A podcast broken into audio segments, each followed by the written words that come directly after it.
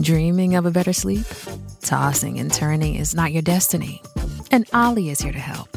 OLLY invites you to sink into sweet, sweet slumber to improve your mental and physical health and overall wellness. More than just melatonin, OLLY's ingredients help you unwind your mind for a delightfully dreamy drift off. Sleep is on the way at OLLY.com. That's O L L Y.com. Collectors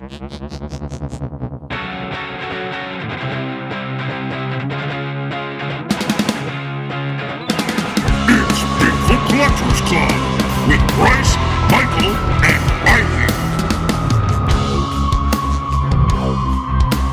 I know a story of high strangeness or two.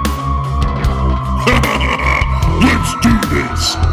Hey, everybody, and welcome to Bigfoot Collectors Club, the show where we talk to amazing guests about their personal paranormal history and share stories of high strangeness. I'm your host, Michael McMillan. With me always is your other host Bryce Johnson. and our super producer. Riley Bray. What's up, boys? What's up, How's it dog? going? How's Good, it happening? How, how's it, feels going? like uh, spring is upon us finally, or summer Spring even. here. Oh, spring is sprung, man. Those flowers are yeah. smelling good. Got the Oh, jasmine yeah. flowing. All that Yeah. heavy rain in LA is really, oh, those April showers brought some May flowers, I'm telling you. Mhm. My, my, you're- Influencers trampling fields. my father-in-law poppies. was in town uh, not too long ago, and he goes, "You know, all this green is just gonna burn into flames over the summer." And I was like, "I was like, well, you're probably right, but uh, yeah, for now, let's just enjoy it." You're uh Bryce, we I don't think we've ever spoken about this on the show, but you're you're you are a hashtag flowers of Instagram boy. Like yeah, you, dude, I you love, tend to uh, post pictures of flowers on on I'm a Instagram. sensitive guy. What do you want? to What do you want me to Yeah. say? Yeah, no, saying I. it Uh, nice. the flowers. I don't know. There's something about capturing a flower in its in its in its bloom at because I mean, you know, if you if you don't capture it, it just I don't know. There's something so magnificent about just that moment. That's uh, it's Mhm. very. I don't know, maybe spiritual or something, but uh, y- you know, all that bloom for the whole world to see, and I don't know, I just like sharing it. You need to start you, I love you got to start describing the bouquet, like the smells, like the hints, like ooh, I'm smelling a little bit of walnut and strawberry in this. Like a little walnuts, right? yeah, Yeah, get, that's get like a yeah. li- get get your nose smell. down in there. Yeah, um, yeah, not bad. But I do, I do love my flowers. Well, Yeah. speaking of spring, we have been covering a shit ton of UFO stuff over here. So much so that one of the listeners was like, I think it was Derek Cole, our friend Derek Cole, shout out Derek, who said, This is wet, hot alien spring. And um, you might be asking, boys, why why aren't you saving all of this stuff, all this content, this alien, this good, juicy alien stuff for summertime? Well, we have some big plans for this summer's theme, but we'll be stepping a few feet away from UFOs. But that Mhm. being said, we do have an annual tradition here, and uh, we need to check in on what's happening in the world of current day. Now, do I say ufology or ufology? Where maybe we'll ask our guest.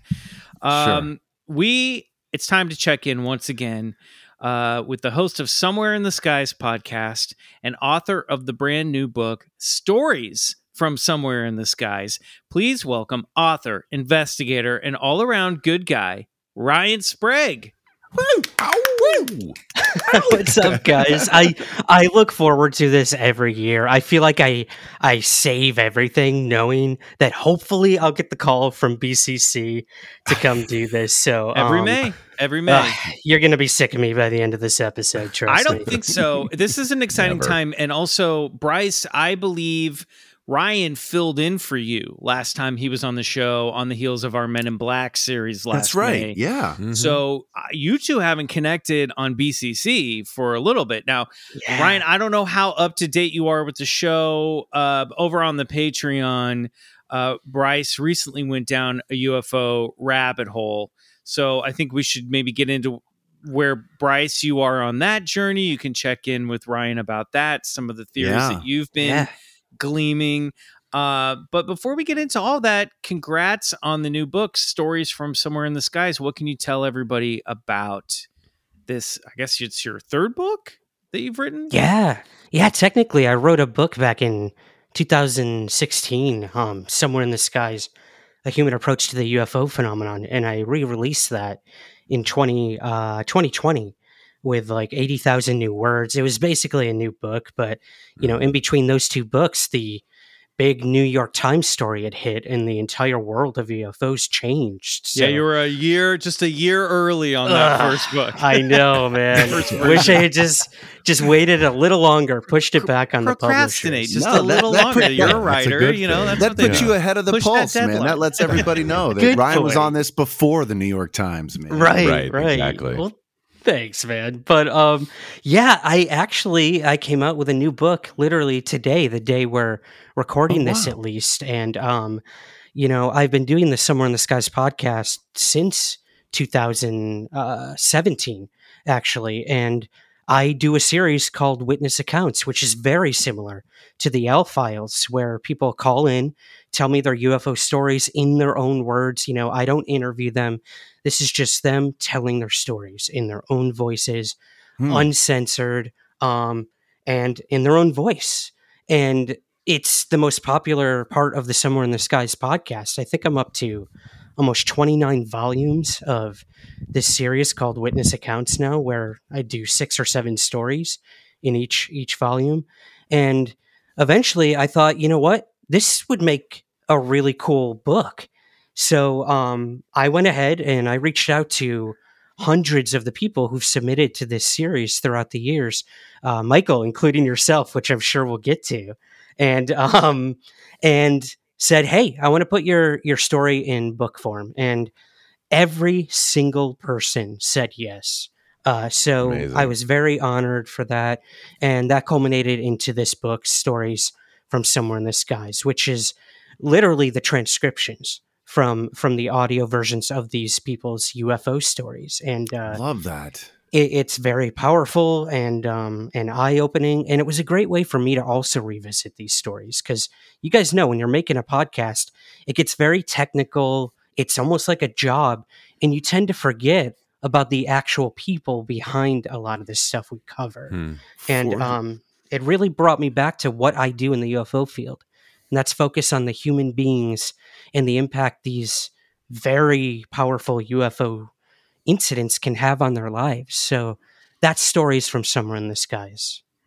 So I love cool. that. I, I, I- I just the reason I love that is because you know, it kind of like uh, what we're doing with L Files is like I feel like maybe for the first time in a long time, there's a platform provided for people to kind of come out of the woodwork and share their stories of high strangeness and their UFO encounters. I remember that old great talk that Stanton, the late great Stanton Friedman, would give at a UFO lecture. He'd say, you know, how many people here uh, believe in UFOs? And and everybody'd raise their hand. And then he'd say, How many people have seen a UFO? And, you know, about 20% of people would lower their hand. And then he said, How many people have reported their UFO sightings? And basically all the hands would go down. And, and, you know, it just, it just goes to show that there's so much more out there uh, on a grand scale, really, that people are experiencing. And, and I, and I love that you're providing this way for people to kind of feel comfortable to, uh, to come out and share those stories. Thanks, man. Well, yeah, and you know, when I first started the witness accounts, it was hard. I had to reach out to people. I had to dig and try to find them. Um, now it just it's email after email, as I'm sure it is with you guys with L files. People want to talk about this. It's socially acceptable, and Mm. it's crazy. Everyone has a story, whether it's UFOs, ghosts, paranormal, anything. So everyone comes up to you and says, "Hey, you know." Uh, UFOs, uh, maybe not so much, but let me tell you about this ghost that I experienced, or vice versa. So I think these topics are more mainstream than ever, obviously. Um, Mhm. UFOs kind of being at the forefront of that right now, which I'm very grateful for. Uh, but yeah, man, it, it's a safe space for people to come tell it and um, normalize this topic like never before. Are there stories that well, let me rephrase this question. Um how many percentage of stories contain that you you hear whether they're in the book made made it into the book but in in general um are actual close encounter stories versus you know like and let's go through the scale like within a 300 feet um or or third kind where they're seeing entities and how many stories are you getting where people feel like they've actually been abducted by aliens Right. So, you know, this new book, Stories from Somewhere in the Skies, I broke it down into three sections. The first section is sightings, uh, second is close encounters, third is military encounters. Um, Whoa, s- cool. strictly military encounters that happened on base during service time, uh, which surprisingly, there's a stunning amount. Um, some in the book that have never been told before. Uh, Wow. so when it comes to close encounters, um, you know, I come across them every now and again, Michael. I- it is rare to have someone say, "I literally saw an occupant." Um, however, that is the second section of the book, so there were enough to really talk about that and dissect that. And um, you were one of those possible individuals who had a possible close encounter experience. yep Um, I, I had several others. A gentleman from New Jersey who literally saw an alien walking down the sidewalk. Um, so there's a story for you. Um, it's Whoa. crazy. I, I had another gentleman um, who worked security police at a an Air Force base and at a nuclear base, nonetheless, and Yeah. um, had a really dramatic sighting of a shadow figure inside of one of the most sensitive areas of the nuclear installation. What it was doing there, he doesn't know. He he followed it for a couple rooms, wasn't able to find it after that. Um, but this came on the heels of several UFO sightings that had been reported over this nuclear base at the time. So yeah, it's it's crazy, man. Um, while they might be a little more rare than your your lights in the sky or even craft seen in the sky, uh, they're there and they're still happening today. God, it And makes me I- wonder if there's a, a connection between you know obviously we've we've made connecting points between uh, UFO activity as well as poltergeist or what might be considered paranormal activity, but this idea that that uh, on over this base people were seeing UFOs and then and then a shadow creature. I mean that's so much a majority of what we get on the L files are these shadow entities, and Mhm. I'm wondering now maybe that there might be a relation between that and UFO UAP. You know, it just it just bolsters that idea that somehow, some way, man, all this stuff could be uh, well and should be connected. I think so. And Bryce, I should also I should also add that um, your co-host of uh, of Expedition Bigfoot, actually, Ronnie LeBlanc, is featured in the book. Oh yeah, And- that dude is a conductor of high strangeness. Oh my gosh, man! Yeah. The story he tells in this book about um, you know, whether it's psychic things going on or or Mhm. supernatural uh UFOs, he, his wife, and his son all had yeah, these experiences at the same time. Um, so I do think there are definitely connections between all of this. And you guys know the further you zoom out, the more it all starts to seem connected. And and that's kind of where I'm at right now is I, I wanted to write a book. I wanted to investigate UFOs. That's what I wanted to do my whole life. But the more I investigate, the more I research, the more I'm starting to realize that it's not just about things in the skies anymore. It's Mhm. crazy things happening on the ground and and in our minds and in, in, our people's hearts bedrooms. in people's bedrooms. it's crazy, absolutely crazy. I want to go back a minute to the story you mentioned about the guy seeing an alien walking down the the street or walking down the sidewalk. Um, you mentioned it as well that you know I share my story that I've told here on on the podcast a number of times about uh, an entity looking in my window and scaring my dogs. Um, how many of these alien encounters or encounters with being fall into the traditional alien gray description? and how are are there any that have surprised you? Most of the stories that have been submitted to the podcast specifically have been of these prototypical gray entities. Um, I know yours was somewhat like that, at least the figure that you that you had seen. Uh, the the gentleman who claimed this also said that it was a gray alien just walking down the sidewalk of New Mm. Jersey um, after having seen a UFO with a friend of his. Oh, Uh, wow. So, I mean, you know, what ha- did it just hop out and wanted to take a look at the neighborhood? I, I don't know. Get a I- I donut? think so. Yeah. Yeah, grab a it over donut. for snacks. Yeah. right. Yeah. So, um, I would say, Michael, in terms of the research I've done and the stories I've included in my research, it's mostly been these gray entities. Um, Hmm. However, there's always those who come forward with shadow people or even these um, these almost human-like aliens that that just seem a little off. Whether it's um, in their mannerisms or their eyes, or there's something about them that just doesn't seem right. Doesn't add up. Yeah.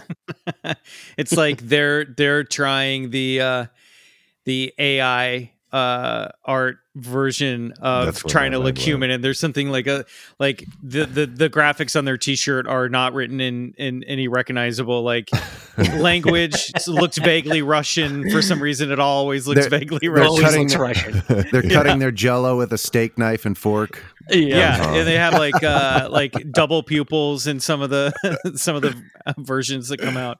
Well, you know, Um, and the the really interesting thing too, I'll just I'll close with this, Michael. When it comes to the stories for this book, the beauty of not censoring things is you get to hear the really weird stuff. Like Oh, these yeah. people are not editing themselves. Um, they're not trying to come across as, you know, um, as typical as every other story we've ever heard. They're being honest. They're being brutally honest with me about what they saw and how they felt. And there is some strange stuff that people will bring forward. And those are the stories I tend to gravitate towards more than just, yeah, I saw a saucer shaped craft. I saw a black triangle. No, I want to hear the really weird stuff, the stuff that's really hard to make up unless this actually happened. Can you give Well, us an that- example of that in the book? Because you know we're running out of the times we can mention space can- pancakes on this podcast. Right. We need Yeah. we need some new reference. That's going on the kill list soon. So we need some new references of high strangeness. Absolutely. So I have a case from Fife here in Scotland where I, I reside right now. And uh, this happened to a gentleman named Tommy back in 1996. And he was riding his bike home with a friend when they saw this strange, like, oil slick on the ground. You know, it was summer, it was hot. So, you know how you can kind of see a lot of that sort of stuff on the road when it's really Mhm. hot on the asphalt? Mhm. So they try to um they try to go around this thing and as they're they're approaching this this like oil slick on the ground it's growing. It, and it's getting bigger and bigger in the road. So they're like whoa there's like oil or something coming up from the road. That's that's weird. So the closer they get um it's huge. It's massive at this point and it starts bubbling almost boiling on the ground right. Just struck oil in the middle of Scotland. And um okay, so uh, it could literally be anything, but then Tommy and his friend they watch and this bubbling black blob as he called it um it starts to levitate off of the ground. So whatever this was, it lifted off of the ground and it just started ascending into the sky. And as it was doing that, he said that um everything around it was was like wavy and weird and, and time seemed to slow down um whatever it was gave off this extremely like toxic nauseous odor um that they couldn't explain and they said that it felt like there was electricity all around them and- this thing didn't come from the sky. This thing came from the ground, went up into the sky, and then eventually disappeared.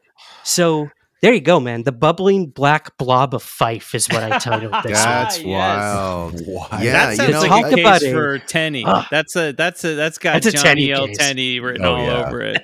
See this this is what we love. We loved all those, you know, in doing f- how many five years of stories of high strangeness. We always looked for elements that we felt were were left out that people were missing because they were just too weird or too obtuse. And uh, you know, that's where the fun stuff and the and you can find details and parallels and connecting points. I mean, you know, I know even for like stuff like the BFRO, the Bigfoot Field Research Organization, they throw out everything uh, that that gets strange. So if there's any type of orb or UFO or or or a disappearing Bigfoot, they toss it out. So they're missing so much just gold, in my opinion. You know. It, it's part of the data set. You know, the, the longer you're in this, the more you realize throwing that stuff away helps nobody.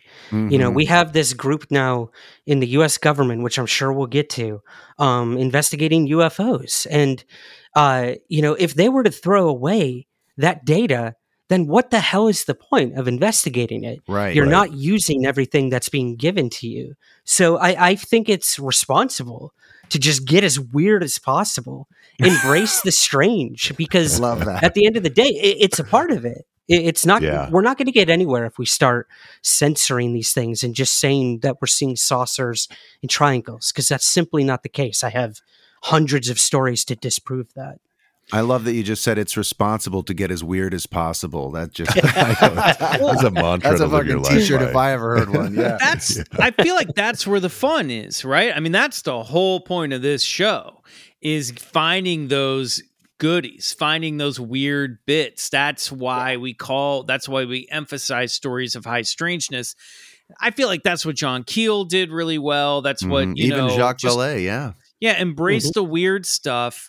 And then somewhere, I don't know, maybe 80s and 90s, it got so serious and so dark. And, you know, that like, man, I mean, just coming off the heels of of, of the Betty Andreasson uh, multi-parter we did in April, yeah. it's just like the weird shit is where it's at. So let's encourage people to talk about the oil slick that flew into the sky. You know, the the the more it doesn't fall into a given category, and that's kind of why I asked about the alien grays. The more interested I feel, me personally, I, I am in in it because it's different. You know, it's bizarre. Give me the Mhm. bizarre. Absolutely. I couldn't agree more, man. And you know, we're living in a world now, again, where UFOs are, like I mentioned, more mainstream than ever. And that has a lot to do with what's going on in the Pentagon right now. Um, and that's great. Like I, I'm all for it. I'm pushing for it. I love it. I'm covering it on my show all the time. I know we're going to talk about it. Um, however, there's another part of me that always wants to go back to where I started with my entire UFO research, and that's with the stories of the Mm. people, not you know how big was the craft, um, how do we have video of it, um, you know this that this that.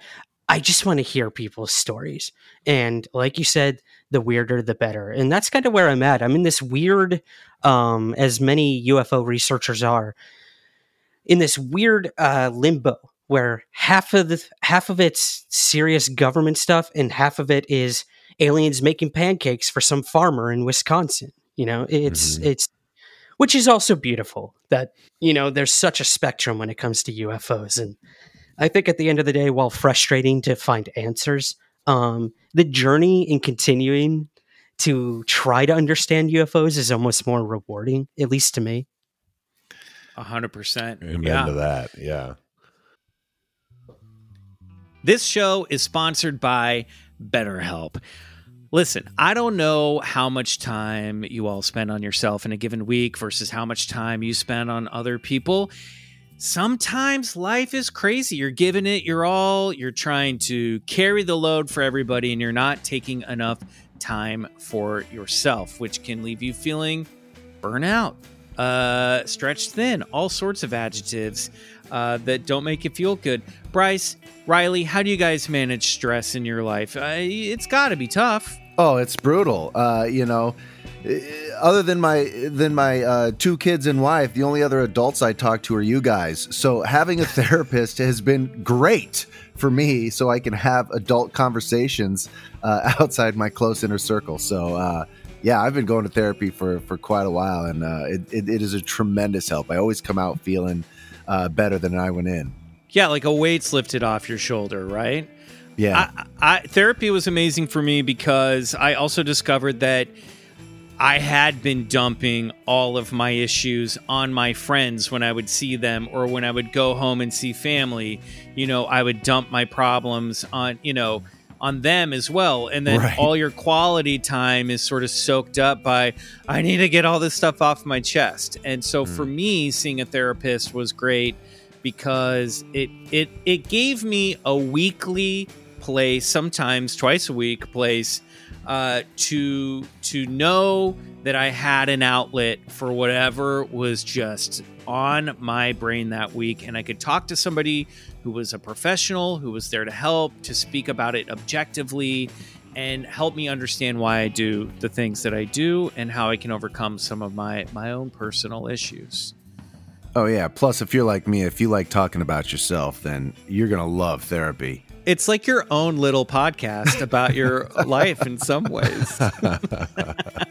Riley, what about you? Have you tried therapy yet? I mean, I, I my approach, I'm just sort of always meditating, like at all times, and um, Mm. I, I, uh, I, because if I don't, I will spin out and, and go absolutely bonkers. Um, but you know, I, I think the thing about therapy is that it's like you're saying, it's, it's not just that you're no longer unloading it on everyone else, but you're you have someone who's qualified to give you some information back and and help you to know what to do with all of these thoughts that are swimming around in your head. There you go. Well, if Agreed. Riley, if you're thinking of starting therapy, listener, if you're thinking about starting therapy, give BetterHelp a try. It's entirely online. It's designed to be convenient, flexible, and suited to your schedule. All you got to do is you fill out a brief questionnaire to get matched with a licensed therapist and switch therapists anytime for no additional charge. I also think that's really cool because I tell friends who are starting therapy for the first time, it's kind of like dating you might not meet your match right away. And don't give up on therapy just because you were like, oh, I didn't like this therapist. There, Oh, yeah. there, there is a therapist out there for you. And better you might have to try a couple. I remember the first therapist I went to see. He did like two sports analogies in under five minutes, and then I was like, "I'm out of here." yeah, right, right, right. But you don't give up on therapy. You just go, No. maybe I need to talk I to somebody else who gets Gave me. up on him. Yeah. Yeah, so BetterHelp will help you switch therapists anytime for no additional charge. Find more balance with BetterHelp. Visit betterhelp.com slash BCC today to get 10% off your first month. That's huge. That's BetterHelp, H-E-L-P dot com slash BCC. Well, since we have an expert here, let's get into our UFO update for 2023, or at least where we are at in this time. And let's kick it off with this. Uh, get ready, Riley, because we have some.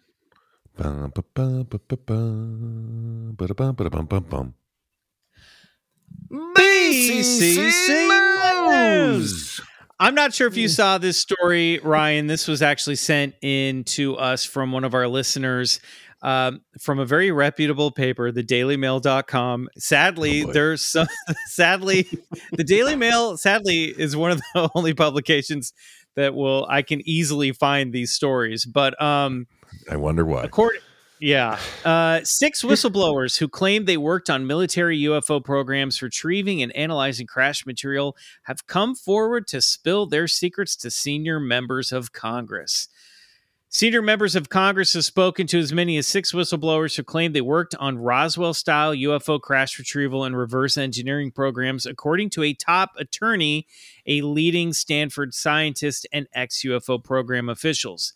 For decades, it has been the subject of spooky TV shows and sci fi novels. The theory that the government has alien spacecraft in bunkers somewhere and has been trying to, dis- to disassemble and understand their technology. But things no got disassemble. Got a lot more real after Congress passed a law uh, last year creating whistleblower protections for anyone who has worked in such mind boggling secret programs, suggesting they may be more than just fiction. The tw- 2023 National Defense Authorization Act, signed by President Joe Biden in December included an amendment requiring the Pentagon to give high ranking senators classified reports on any previously undisclosed programs relating to unidentified anomalous phenomena, including with respect to material retrieval, material analysis, and reverse engineering. Uh, so, this was an exclusive interview with DailyMail.com. Daniel Sheehan said that he is in contact with at least six former government officials or military contractors who say they worked on such a program. Um, he represents Luis Elizondo, a recurring character in the field who ran a previous incarnation of the UFO office called AATIP. We're all familiar with that by this point. Mm-hmm. He said that some of these half dozen whistleblowers briefed the staff of Senate committees dealing with military intelligence even before the NDAA passed, and may have been the inspiration for senators to include the reverse engineering language. He says there are half a dozen of them that have already gone and talked to them. The Senate staff people were reaching out to some others. Uh, and a top Stanford scientist says he's also in touch with the whistleblowers. So, what do you think about this news, and how is this related to the recent, uh, the the latest batch of congressional hearings we had not too long ago? hmm So again, Daily Mail, you know, make of it Yeah. what you will. They Yeah. actually did some some pretty decent reporting on this. Uh, I know for a fact that how should I put it? Um, I've spoken to at least one of the individuals who testified before this group about a possible UAP retrieval program. Uh, you know, th- th- this has been the lore of ufology ever since Roswell. That these programs have existed. Uh, you know that that craft have been back engineered, a la Bob Lazar. Um, but the problem when it comes to this is many of these quote unquote programs that might be working on craft that have been recovered that are unknown in origin, not necessarily extraterrestrial. We just don't know where they come from. Um, Mm. They're put into what are called special access programs, and these work very often, you know, outside the purview. Yes, um, outside the purview of of government oversight. So most of these programs are done in the black. Um, they are funded by by entities that we possibly will never know of, um, and also they do not have to report to Congress. They don't have to tell them what they're doing with what, where, how much. Nothing. Um, what we're seeing here now is very, very smart language being put into a bill by Senator Gillibrand in New York and and many others. I should um I should say as well, bipartisan, mind you, on both sides of the aisle, have helped make this language where if you ever worked on a black budget program or an SAP that had to do with UFOs or UAP and you want to talk about it, we will make sure that there's no repercussion for that. You will not be arrested. Um, you will not, you know, lose your whatever your your whatever whatever position you hold. Um, if this is something you want to come forward and talk about, and you think it's for a good reason, um, we'll do that, and we will we'll put it into into our investigations. She's Um, actually Kirsten Gillibrand is actually quoted in this story speaking to Dr. Uh, Sean Kirkpatrick, who's the AARO director, and Right. says as much Congress quote Congress also set up a process whereby people who are subject to non-disclosure agreements preventing them from disclosing what they may have witnessed or participated in could tell you what they know without risk of retribution from the violation of their NDAs. So there you go. Yeah, Wow. it's it's stunning, and like I mentioned, I I do know of one individual who has claimed to have worked on one of these programs. Um, obviously, I can't uh, give their name, and I hate. I know people hate hearing that. I know a guy who knows a guy. I can't tell you who it is. It's anonymous. blah blah blah. Trust me, bro. Um, but that's kind We of we where we're you, at. thank you, thank you, Riley. Um, but you know, this is what I love about AARO. They are retroactively reaching out to people, this group within the Pentagon AARO, um, to to you know hear people out. And three, three of the military witnesses in my new book went and testified before AARO, this new Oh, group within the Pentagon. Um, this came literally days after the book went into its final edit. So I was able to squeeze a little bit of that into the book, but um, this is a developing story. And many of the people who have seen these things in the military finally have somewhere to go to tell these things. So um, Such talk an about important vindication. For sure, and such an important piece of legislation. This will be probably the, one of the crown jewels in Biden's administration. Is is this Come Forward Act? You know, it's like, hey, you know, you, you can talk about what you've seen, what you're working on, and uh, and and hopefully not have a fear of of of losing everything. I'm still sure there's probably a lot of people who, no matter what bill you put forward, they're like, I'm not fucking coming forward. I'm not scared of like, you know, they're scared of like, because there's real like those are some really dark, shadowy uh, programs that do exist. I'm sure, and and I'm sure probably the owners and proprietors of those programs don't give a fuck what Congress says is okay for you to do. You know what I'm saying? Well, Absolutely. something that I found interesting that was a big light bulb moment for me recently. I was listening to Ben Kissel and Henry Zebrowski, shout out Henry, uh, over on last podcast on the left, talking to George Knapp and uh, Jeremy Corbell about this Yeah. stuff. Mhm. And two, one, a couple things that George Knapp talked about on that. On, I'm sure you're familiar with all this stuff, Ryan. I'm I'm interested in your opinion. One that I had never thought about was that, uh, first of all, one thing I didn't know was that these programs like AARO, they're small. They are there are not a lot of people in these programs. It's maybe Tiny.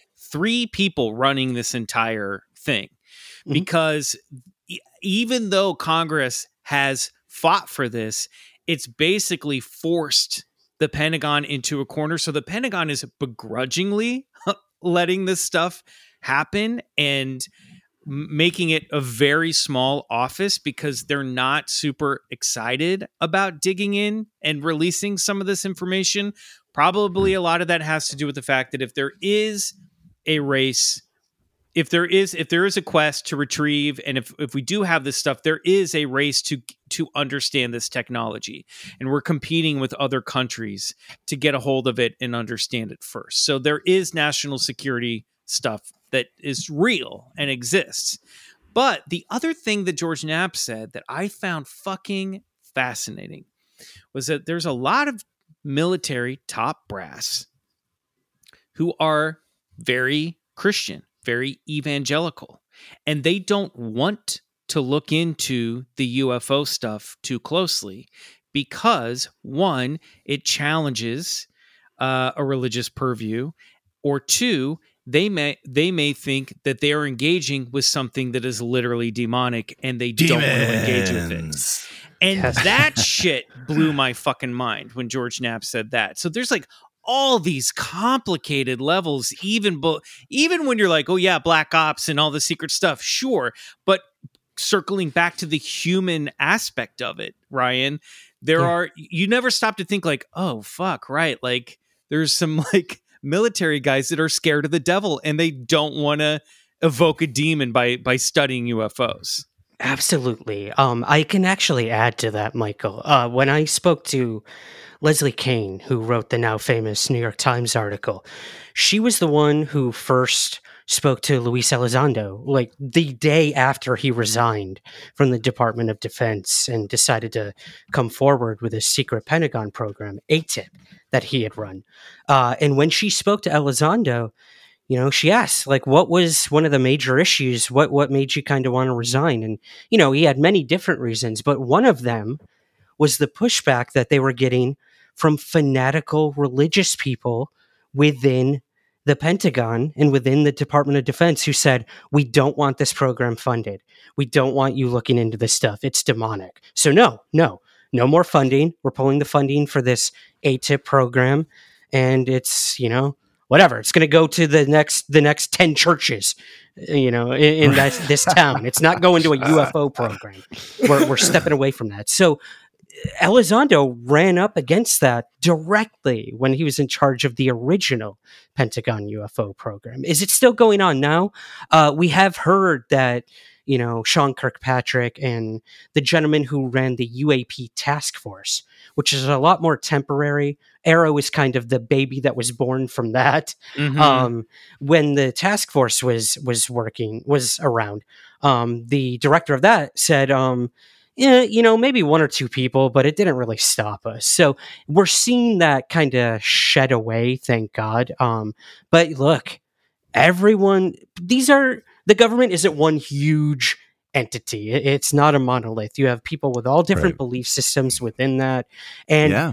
those couple people could have a lot of influence. So who knows? Um, but yeah, man, very stunning revelation that something like your your your religious beliefs could stop a UFO program within the U.S. government. Crazy. Th- Crazy. this Fucking idea wild. that uh, this idea that there's sort of a demonic element, as as crazy as it is, I mean, who's to say that uh, there might not be a, a sliver of truth to that? We've, didn't we've had didn't, guests uh, on we've had guests on this show who you know think that you know the alien stuff the grays all this stuff might be some sort of demonic force Yeah, I Mhm. think didn't didn't uh, uh, Diane Pasulka cover this a little bit in her book American Cosmic? Uh, uh, you've spoken with her, right, Ryan?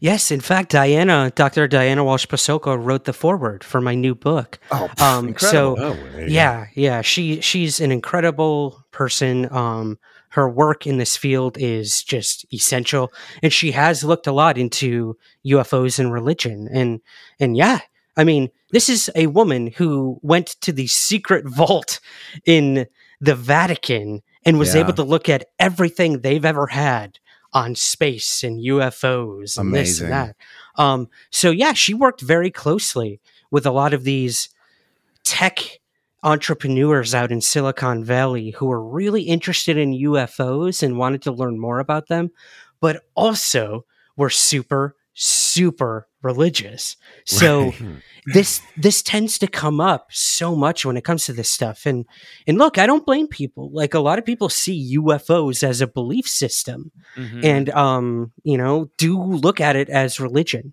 Yeah. and uh ufos i tell people there's a there's a place for ufos in everything. Religion economics history psychology science.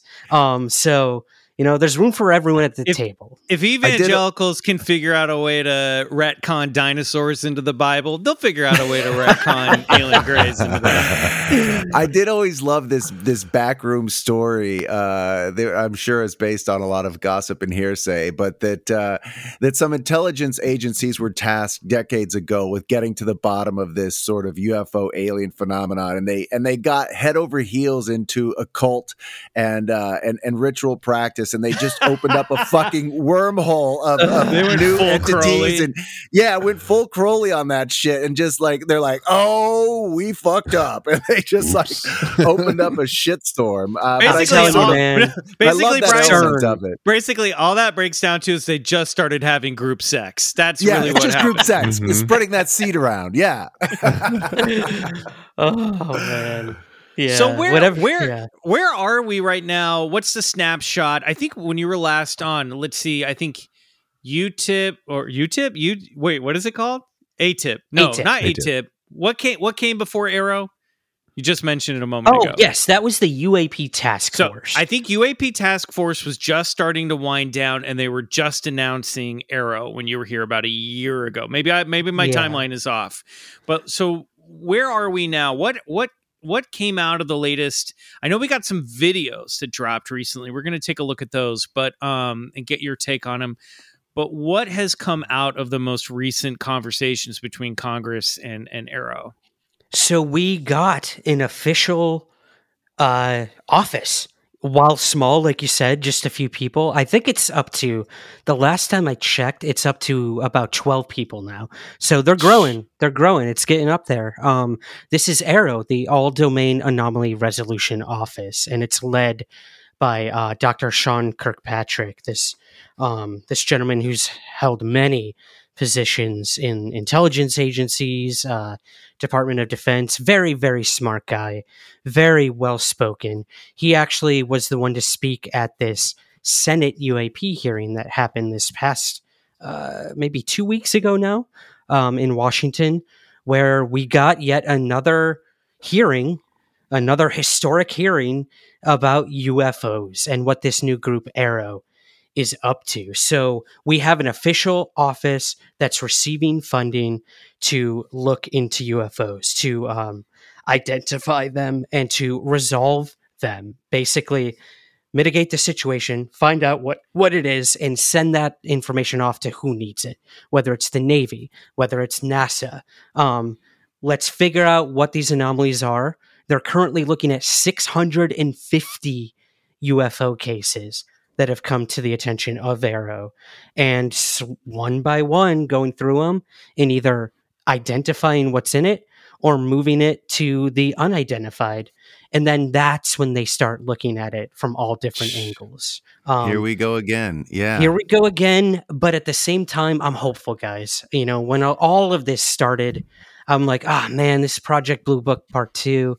It's just a, you know, it's all just to whitewash it and debunk it away. But um, I'm not getting that feeling this time. How, yeah. how I, far, I'm, I'm, feeling good about it. How far hmm. back are they going, and and and and what kind of are they? Are they looking at any classic cases? Like, is anyone going to dive back in and check out what happened at Roswell, or is it just more mm-hmm. focused on present day stuff? Many present day, however, we were told early on that AARO would be going back retroactively. Like I mentioned, they're interviewing uh, individuals from my book, um, anyone from the military who's had a UFO sighting or or experience. Um, there will eventually be a place for them to go to tell these. Um, but 1945 is the year they're going back to. Do any of you guys know why they chose 1945? Well, uh, let's uh, see. Uh, Roswell Kenneth was Arnold? 47. Battle mm-hmm. of LA was 41. What happened in 45 that I'm not? I mean, World War II, bombs, nuclear bombs going off. Hmm. What do we hmm. got? We've got the Trinity UFO crash. There you go. Jacques okay. Vallée. Um, this case that happened out in New Mexico at the Trinity site, where the you know the first atomic bombs were were exploded and there right. was a UFO crash there and a retrieval. Um, so very telling and very interesting that AARO is going back not to 1947 for reasons we all would assume Roswell. They're going back even further to a lesser known UFO crash. And could this have to do with these retrieval programs that AARO might be aware of? Um, that's kind of where I'm leaning right now in terms of the story you brought up. So well, and they've got they're they're uh, probably Im- compelled to make those connections between this vast activity with UFO UAP activity and nuclear bases, and that that seems to be ground zero from when it started happening. So, I mean, mm-hmm. that that's probably where a lot of their funding is going to get come from for future earmarks. Is like, hey, we're trying to put together this puzzle of why people, uh, military personnel, are seeing so much activity over these uh, nuclear armament bases, you know, because that's something we're going to want to know. And that's something that you can connect directly to national security. Also, maybe yeah. one day we'll look back and be like, yeah, maybe we shouldn't have set off so many nuclear bombs in a part of the country where the indigenous people used to talk about the sky people and the spiritual people that lived there. Right. Yeah. Yeah. Absolutely. And you know, you know, when eh, on the topic of nuclear, I mean, look at the world we live in right now. It, it's scary.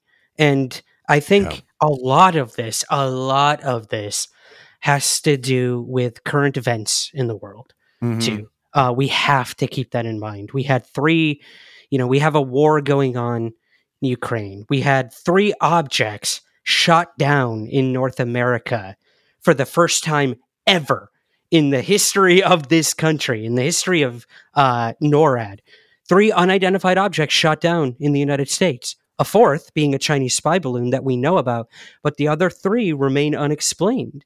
So, hmm. what were they? Why are we not being told what these objects were? Um, there's probably many reasons for that. Um, however, that's where we're at we're shooting down quote unquote UFOs in the United States right now. So we're living in really sensitive times when it comes to national security, um, you know, international diplomacy, and yeah. uh, UFOs somehow always find themselves smack dab in the middle of those conversations.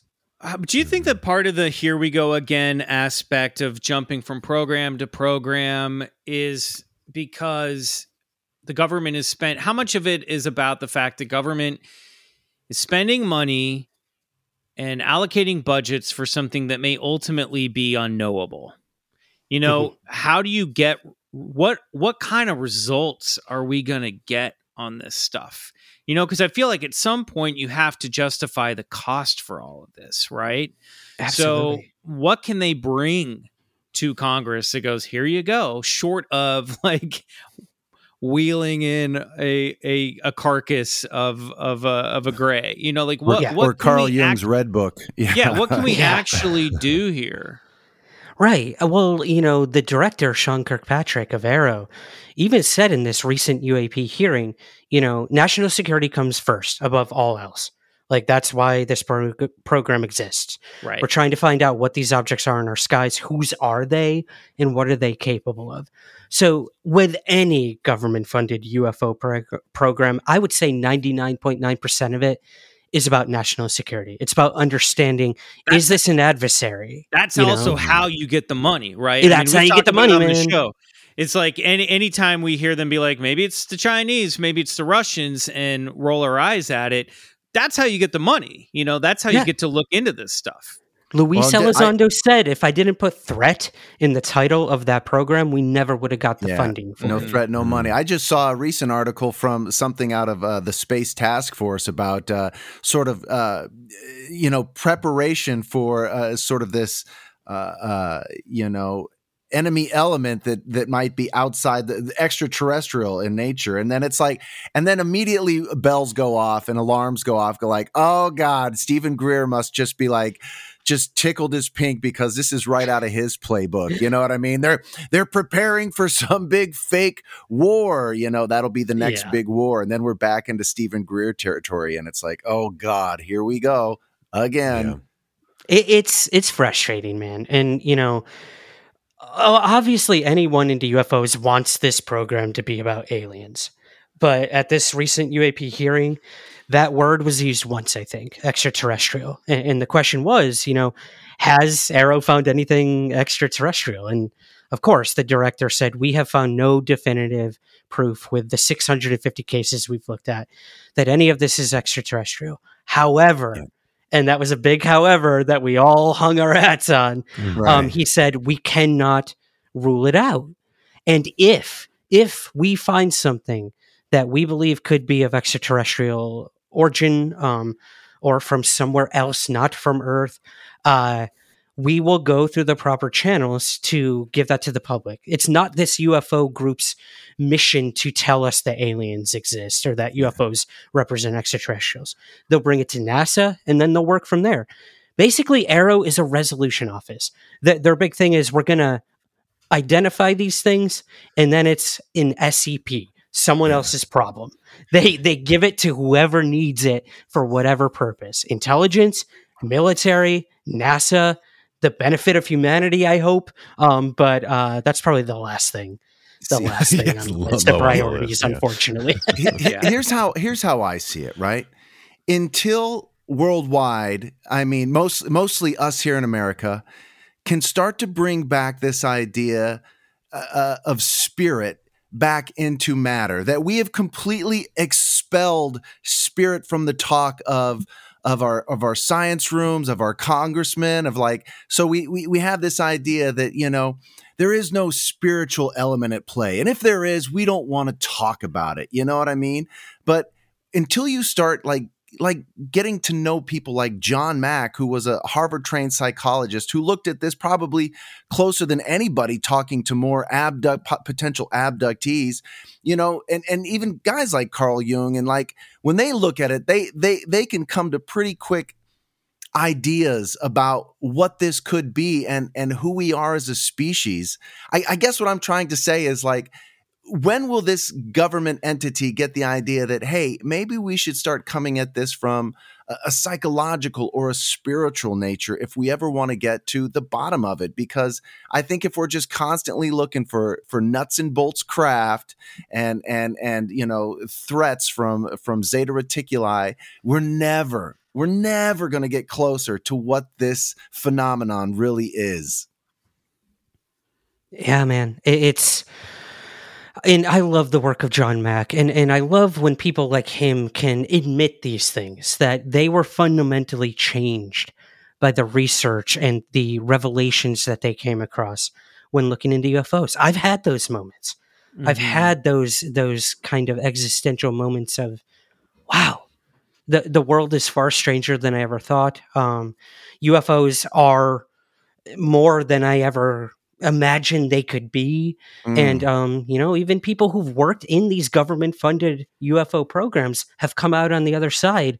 J allen hynek probably, probably being the primary example you know sent into project blue book to debunk everything and find a explanation for it. To literally tell the world aliens aren't coming to earth. Guys calm down and coming out on the other side of project blue book saying i think aliens are coming to earth Right, yeah, right. yeah. it, it's very powerful. No matter what you think UFOs are or aren't, they they they do something to you. They they impact you in ways you may never truly fully understand until you've actually seen one of these things and, and feel that power that they they can often represent or harness, as Jacques Vallée would say. Um, so yeah, it is. It's very powerful. Will we ever get to that point, Bryce, where like a government program will look into the those aspects of it? I don't know, but my hope is that the people who worked on those programs will come out it, come out of it on the other side, like J. Allen Hynek did, and and maybe, you know, maybe we'll someday get a group who will look at it those ways. But right now, man, um, threat, threat, threat, Right. threat, threat, threat, Right. threat, threat, threat. That's how you get the money. Bigfoot Collectors Club is brought to you by Dave. 2023 is BCC's year of manifestation. Maybe you're working on your goal of revising your budget or tackling your debt, but you can't always prepare for the unexpected. That's where Dave comes in. What's Dave? Who's Dave? Dave is the banking app that could help you get up to $500 instantly with extra cash. If you're living paycheck to paycheck or struggling to make ends meet, it can be really stressful. With Dave, you can get your money sooner and take a little edge off that anxiety about how much money you have to get through the week. We've all been there. You have an unexpected medical expense or you get into a fender bender, but you don't have the money to pay for it immediately. Now, Dave can help get you out of a pinch when you really need it. Listen, you're talking to two fellas here that are freelance artists. We Uh-huh. know the feeling of being in a bit of a cash pinch from time to time. Absolutely. I've definitely run bank accounts all the way down and credit cards all the way up, and I've been there and back again several times over trying to uh, tackle the impossible careers of musician, filmmaker, and podcaster. With Dave, there's no interest, late fees, or credit check. And that's more money to fill your tank, finally get your car repaired, or catch up on bills without having to wait for your next paycheck. Millions of people have already downloaded the Dave app to get the financial relief they need with extra cash. So if you're in a pinch and need some extra help, download Dave and think of it as a helping hand from future you. Download the Dave app from the App Store right now or go to dave.com slash BCC. That's dave.com slash BCC. Sign up for an extra cash account and get up to $500 instantly. For terms and conditions, go to dave.com slash legal. Instant transfer fees apply. Banking services provided by Evolve Bank and Trust. Member FDIC. All right. Let's wrap up this episode by taking a look at some recent uh, UFO, or you might say UAP videos. Now, uh, before we get to the link I put into the chat here, I slid into your boys' DMs over on Instagram. There was a video uh, that Riley sent me. Bryce, grab your phone and pull up this. Now, this is from a link in uh, from Times, uh, Time Magazine's Instagram reels, but it shows some of the videos that came out recently at the AARO congressional hearings, I believe, on April. Oh 19th. yeah, I've seen this. Mhm. Yeah. Um, the these are this first clip, and we'll we'll we'll put these in our Instagram. Everybody, go to uh, at Bigfoot Collectors Club on Instagram. This first little collection of videos that are in this reel show uh, declassified U.S. footage of identified unidentified objects in the Middle East and South Asia, and it opens with this overhead, kind of looks like a drone cam, and you see a a silver ball fly over what I think is a military installation of some kind. I'm not sure. And then we have some grainy black and white footage of UFOs buzzing uh, airplanes, presumably at night. Uh, take a look at these, Ryan. I know you've talked about these on your show already, but what what's your takeaway from this set of videos here? Yeah, so these were shown at the recent Senate UAP hearing.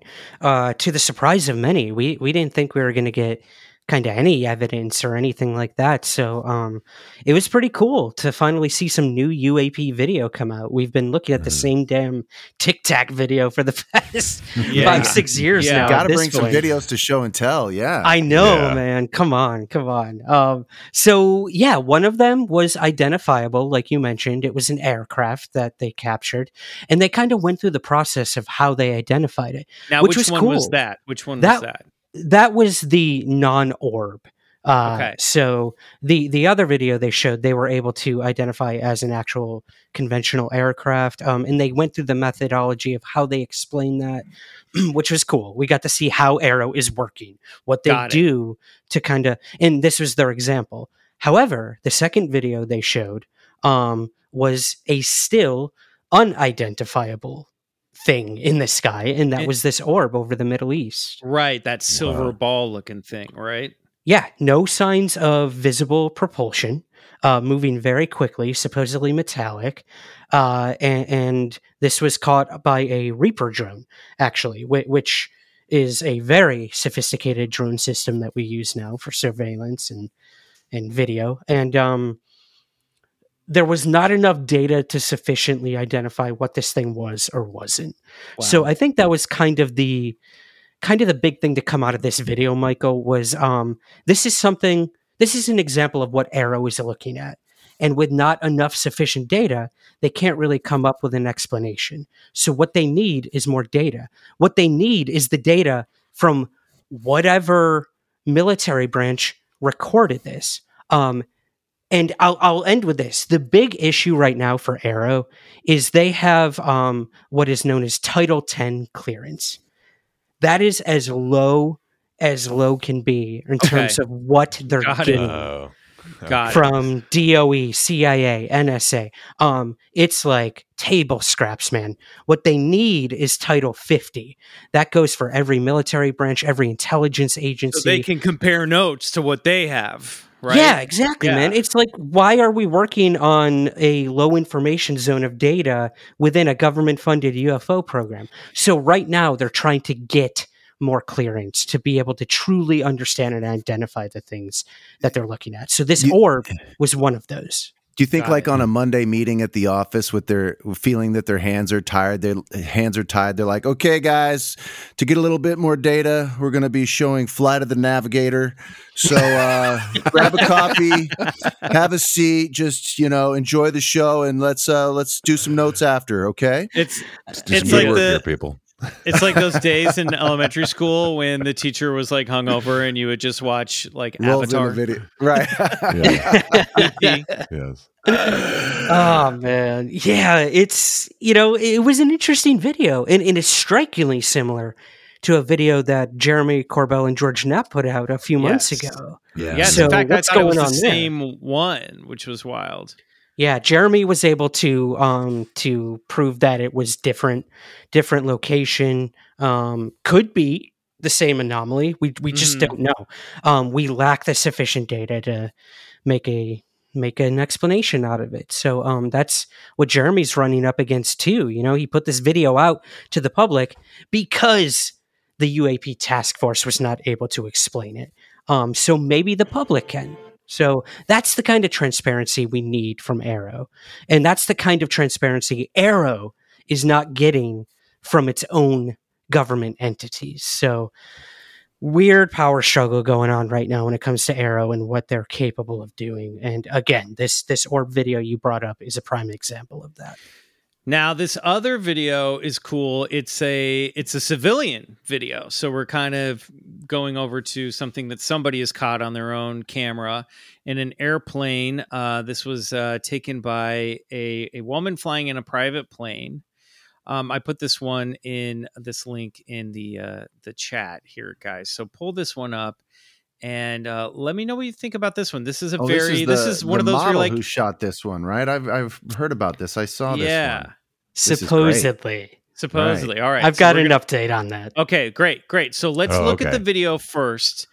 Um, it's up on YouTube. Um, we'll put the link in the show notes, and we'll put it up on Instagram if we can. There is basically it's taken from the passenger uh, window of a of a small plane, and you see this silvery. It almost looks like a beignet. I'm gonna say it looks like a silver beignet flying past uh, the the cockpit there. Um, and it goes by really quickly, and then it slows down. You get a you can get a sense of the shape of this thing. Uh, but I'm curious. What is your? I want to hear what all your reactions are. Uh, let's start with Riley and Bryce, and then and then let's hear your update, uh, Mr. Sprague.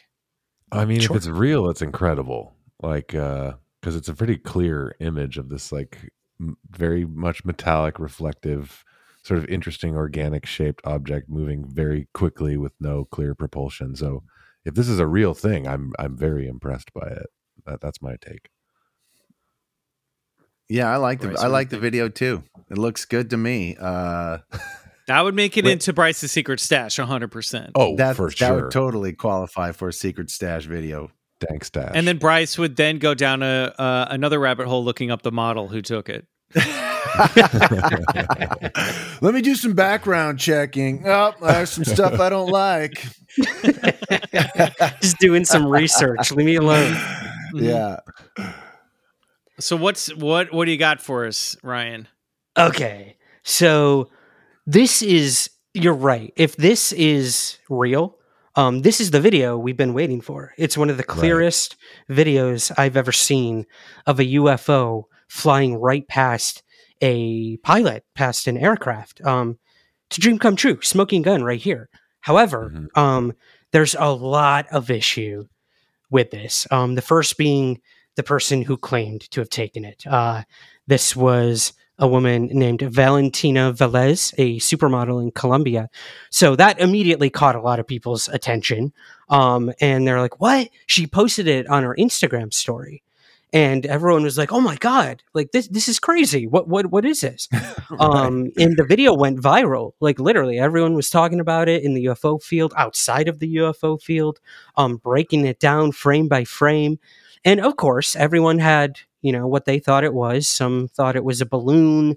Some thought it was a drone. Some thought it was, you know, an intergalactic manta ray. Yeah. you know, insert theory here. Like your guess is just as good as mine at what this was. Um, so I did a little bit of digging, um, and I reached out to Valentina, um, Cool. and um, asked her. I said, "Do you want to comment on this? Everyone's kind of putting words in your mouth and like saying you're lying about about this and um, that you didn't take this, this, that, this, that." And all I got was a response that said, "No." Period. Hmm. Um, oh, so okay. okay, I wipe my hands clean of it. Like she doesn't want to talk about it. That's totally fine. Um, so I then reached out to um, Jaime Maussan, the the famous you know South American UFO researcher, and Mhm. he actually was able to. And say what you will about Jaime Maussan, I know a lot of people, you know, don't take this too guy. seriously. Yeah, yeah, yeah, yeah, yeah. um, but he was able, and I was able to also confirm this, track down the actual pilot who filmed this. Oh wow. Um, so if Valentina is connected to this, we don't exactly know how, but she was not the pilot and she was not the one to record this. oh, interesting. Mm. okay. So a lot of people think maybe she somehow got a hold of the footage and knew if she it. threw this up on her Instagram story, Trying to spike those bam, likes. Oh, three man. million followers instantly. Um, or if somebody wants to get it out there, give it to a model with a nice social following, Good and it'll it'll go Mm. viral. good point. Mhm. Well, um, apparently the person who did take it was a gentleman. Uh, where is it? I have his name here. This is why we get an intrepid intrepid reporter on the show. I try. the answers we're looking for. I try, Exactly. guys. Um, so Valentina says that she re- recorded this on April 4th of this year. We tracked down, um, I should say, Jaime Maussan tracked down. I spoke to the gentleman very briefly. Uh, one Jorge Artiaga in Colombia, and he says he took this video in May of 2022 Okay. so Mm. huge discrepancy um but Yeah. his account of this is pretty dramatic um i've got his quotes here if you want me to read it Please, if we have yeah, time. yeah. Absolutely. Yes, okay cool cool i'll try to breeze through Unless Valentina would object. I mean. No. she would just say no period yeah no, do not Um, read. unless you get me 100000 followers okay um so jorge says the video is authentic it was recorded by me First, there was an approach with the object that was static, floating in a specific point between Medellin and Santa Fe. It passed me by the side with a co pilot who came with me. Uh, we were approaching Medellin at the moment the object moved and approached us when that happens. Um, so I thought maybe Valentino was his co pilot, um, but he did negate that by saying, Daniel, my co pilot. Um, Mhm. I asked him, Did you see this? And he said, Yes. And I, um, what else? Uh, so I turn around, and when I turn the 360, which is the first video I have, I see the static object floating. When I'm recording the video everyone's seen, the alleged UFO moves a bit, so I start hunting it with the plane. And when I'm getting closer to it, the object moves towards us at the moment. And when I dodge it, I am flying at 130 to 140 knots at a speed with respect to 150 knots if we do the multiplication. It is more than 300 kilometers per hour. Whoa. Um, That's that's what I got. Yeah. That, that's a, Yeah, okay. that So we're all on the same page yeah, okay. yeah. Good. That tracks. Um, his last quote here was I passed very close to that, and if it had been a balloon, no more than the mere wake of the plane would have finished it off or taken it from the point where it was. Sure. That's why I stayed. I stayed and I didn't go away. And it didn't f- and oh, and I said I have to look for it and it can't be a solar balloon. The Wow. object does not have a strip. It has nothing. A helium balloon does not reach up there. I Mhm. actually felt fear. This is not any kind of balloon or a drone, nor an object known to me. So Dang. that's straight from Jorge. Wild. Nice Wow. work, spray. Yeah, well Woo! done.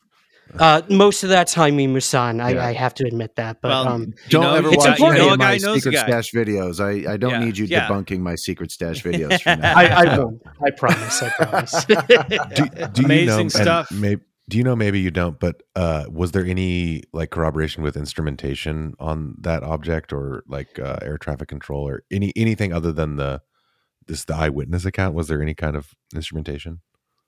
working on it. Definitely right. working on it right now. Got to come Um, back. Yes, man. There, there's a huge movement right now in the commercial uh, air air traffic world um, with commercial pilots coming forward and having somewhere to report their sightings. yeah. You know, AARO and whatnot is just for military, but how many commercial flights are there a day just in like Right. the United States alone? Um, and you know, Medellin is a high activity area for UFOs. So if we can get in touch with whoever takes reports there, hopefully, hopefully we can get more of that um that data. Riley, I um I'm working on it, man. Awesome! Wild. I can't wait to hear what you find. Cool Yeah. stuff. We love it. Ryan, thank you so much for joining us on the show. It's so great to have you back. We, we will obviously continue to bring you back at least once a year so we can take a snapshot like we did um, Yeah, of so where things informative, are in the UFO field. This is so, so great. Remind people or tell people where they can, um, remind people what the name of the book is and where they can find it. Oh, thanks, guys. No, this is trust me, this is like my Christmas. I love coming on here and unwrapping these presents with you guys. Um, Yeah, the book uh, "Stories from Somewhere in the Skies" is available on Amazon in paperback and ebook right now.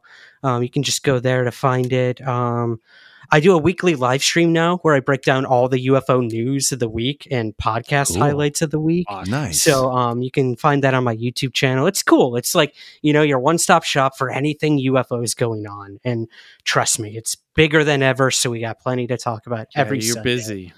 And then days. um, yeah, what else? Oh, uh, I'm on the current season of Ancient Aliens. So if you're still into that show, 19 seasons later, wow, uh, you can catch me over on there talking about UFOs and um I don't know. They're up to like it's not even ancient aliens anymore. It's just aliens. We're we're up to like Pentagon stuff at this It's like point. so. 2015. Uh, what was going on? Try try like 2022, man. Oh it's God. crazy. Amazing. I love That's it. Awesome. great, man. Well, That's you're such so a you're cool. such a uh, such a great and respected voice for the field, and we're lucky to have known you. And and uh, yeah, man, everybody's lucky to have you as well. So keep Yeah, doing and that if great you're listening- here. If you're listening to BCC on your favorite podcast app, you go over to somewhere in the skies and you click Mhm. follow. You, you gotta look. You're you gotta kill time between episodes. You might as well listen to Ryan's show. It's great, and it's you. You think we do research on this show? Come on, forget it. Aw. We're clowns. we, we do like book reports. He he does Yeah. research. yeah, Stop. No, you guys I'm you know I'm such a big fan of your work and you constantly inspire me. In fact, you've inspired me to do my own expose on the Men in Black. So Michael, I'm reaching out to you, man. We're finally Okay. gonna get that going. let's do And, it. uh, yeah, let's do it, man. I'm around. Thanks, Ryan. Uh, we love you, man. Thank you for being on the show. Thank you guys. I appreciate it. All right. Well, we're putting some of this UFO talk to rest for now. I guess our uh, wet, hot alien spring has officially come to an end. But like I said, we have some fun stuff coming up this summer. So stay tuned for that. Don't forget to click that follow button on Spotify, Apple, or your favorite podcast app so you never miss a single episode of BCC. And trust me, you're not going to want to miss what's coming up in uh, June or yeah, June, July, and August. We want to hear from you. So rate and review while you are there. If you drop us a five star review on Apple Podcasts, we might read it on the show, like this one. This is from Ranger 4315. Great show. Makes the bad days a lot better. Love these guys. Keep up the great work. Thank you for the great content. 1000 stars. Five stars. What? Oh, nice. Love it. All right. Ranger, I wonder Appreciate if, that review. Hell yeah. I wonder if uh, they're a national parks ranger. I wonder if they have uh, Ranger, if you're listening, send in some Bigfoot stories at bigfootcollectorsclub at gmail.com. And that actually goes for all of you. If you have any good Sasquatch stories, Bigfoot encounter stories, we want them. So send them into Bigfoot Collectors Club at gmail.com and label it Bigfoot story. Listen, if it comes from an uncle, a grandpa, a grandma, passed down through generations, if it didn't a happen you, supermodel. a supermodel in an airplane. Uh, we want to hear about it. So get those into us, okay? Um, and like I said, follow us on Instagram at Bigfoot Collectors Club and on TikTok at BCC Pod. And if you've caught up on the show, we had a lot of people binging this spring, and you're like, damn it, now I'm all out. Well, guess what? There's a whole hell of a lot more BCC waiting for you on our Patreon, BCC The Other Side. Unlock three bonus episodes every month, plus our entire backlog over there. And you can upgrade to the Cosmic tier, where you'll unlock three additional BCC soundtracks and occasionally some original music and full albums by super producer Riley. So head over to patreon.com slash Bigfoot Collectors Club to check that out. And another bonus, if you do, we're going to shout your name out on the air. Let's hear some Patreon shout outs of the week. Aaron Kubish, Cosmeteer, Thank you, Aaron. Welcome. Big Blue Bear Boy, Thank you, quadruple B. Sarah Wall, Thanks, Sarah. Robin Peacock, Thanks, Robin. Devin Ritter, Thank you. Spencer Duncan Cool, Thank you, Spencer. Jonathan Castro, Cosmeteer, Thank you and welcome. Brett Rudy, Thanks, Brett. and the these last two, some of my favorite names so far, Scree, just Scree, Thanks, Scree. and Snake tw- 2000. Sorry, let me take this back. Snake 2802. What up, Snake? That's Thank a you cool so much, name. guys. All of these are folks that have joined the Patreon, BCC, the other side. We appreciate it. As for me, old McMills, follow me on I- Instagram at McMills, two Z's. And that's all I got right now. Bryce, Riley, what about you guys? Yeah, I'm over on those socials. Hit me up on Instagram at Mr. Bryce Johnson and on Twitter at Bryce O. Johnson. And I'm Peace Drone on Instagram. And I just wanted to say on the subject of the Patreon, I've done this weirdly for two people this week. You can add the RSS to your Oh, podcast yes. app. Yes. So you don't have to use the Patreon app and it just shows up like a normal podcast. I know it sounds complicated. It is two clicks and it's very simple. yeah. So just if if you don't want to use the Patreon app, you could just get it in your podcast feed and it's a better experience. So You will find when you sign up, you get a personal RSS link. All you got to do is copy and paste that. You go to your favorite podcast app. I believe on Apple, it says add show by URL. You Mhm. pull that up, you paste the link in there, and boom, the Patreon BCC the other side shows up as a literal parallel podcast to Bigfoot Collectors Club. So you have Killer. your BCC in your feed, and on Fridays, when uh you know three of the out of the four or five Fridays of every month, boom, you got a new episode of BCC the other side right there. Also Mhm. featuring rad artwork by Ryan Smallman. Mhm. Could be So they even don't have to appear. They pop it. up differently in your in. feed. You You pop get- up differently. it's you know which one you're listening to. You'll love it. Just do it. Yeah, RSS feed. Quick quick googs. You you go. got it. Yeah. A Little public service plug. announcement from Mr. Riley. I want to thank Ryan Sprague one last time for being on the show. We're actually going to cross over to BCC the other side right now to talk about uh, some classic high strangeness in the state of Ohio. If we don't see you over there, we will see you back here next week for an all new episode of Bigfoot Collectors Club. Until then, good night. And go get regressed. Bye.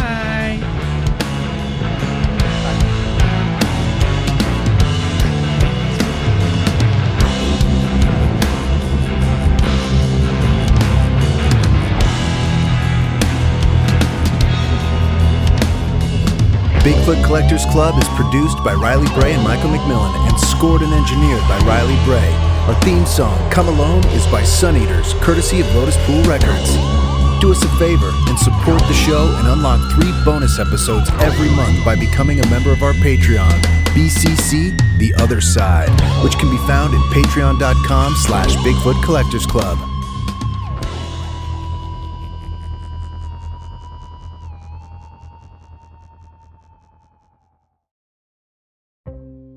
Hey, this is Eric Molinsky, host of the podcast Imaginary Worlds. Each episode, I explore different sci fi fantasy genres, talking with filmmakers, novelists, game designers, cosplayers, comic book artists, and anyone who works in the field of make believe. I also look at the fan experience, asking, why do we suspend our disbelief? You can subscribe to Imaginary Worlds wherever you get your podcasts. Hey guys, Heather Ashley here, host of the Big Mad True Crime Podcast. If you're looking for a true crime podcast with all of the details and none of the small talk, you have found your people. Each week, we dive deep into a new case and learn everything there is to know from getting to know the victim and the impact their case has had on those around them, to the investigation into what happened to them and who is or might be responsible. And if the bad guy looks like he might drink whiskey by a dumpster or has the social skills of an ogre, we say it because we were all thinking it anyway. As the name suggests, we get big mad over true crime, and I would love to have you join our incredible community of listeners with big hearts and zero time for small talk. Subscribe to Big Mad True Crime anywhere you listen to podcasts and listen to new episodes every single Monday.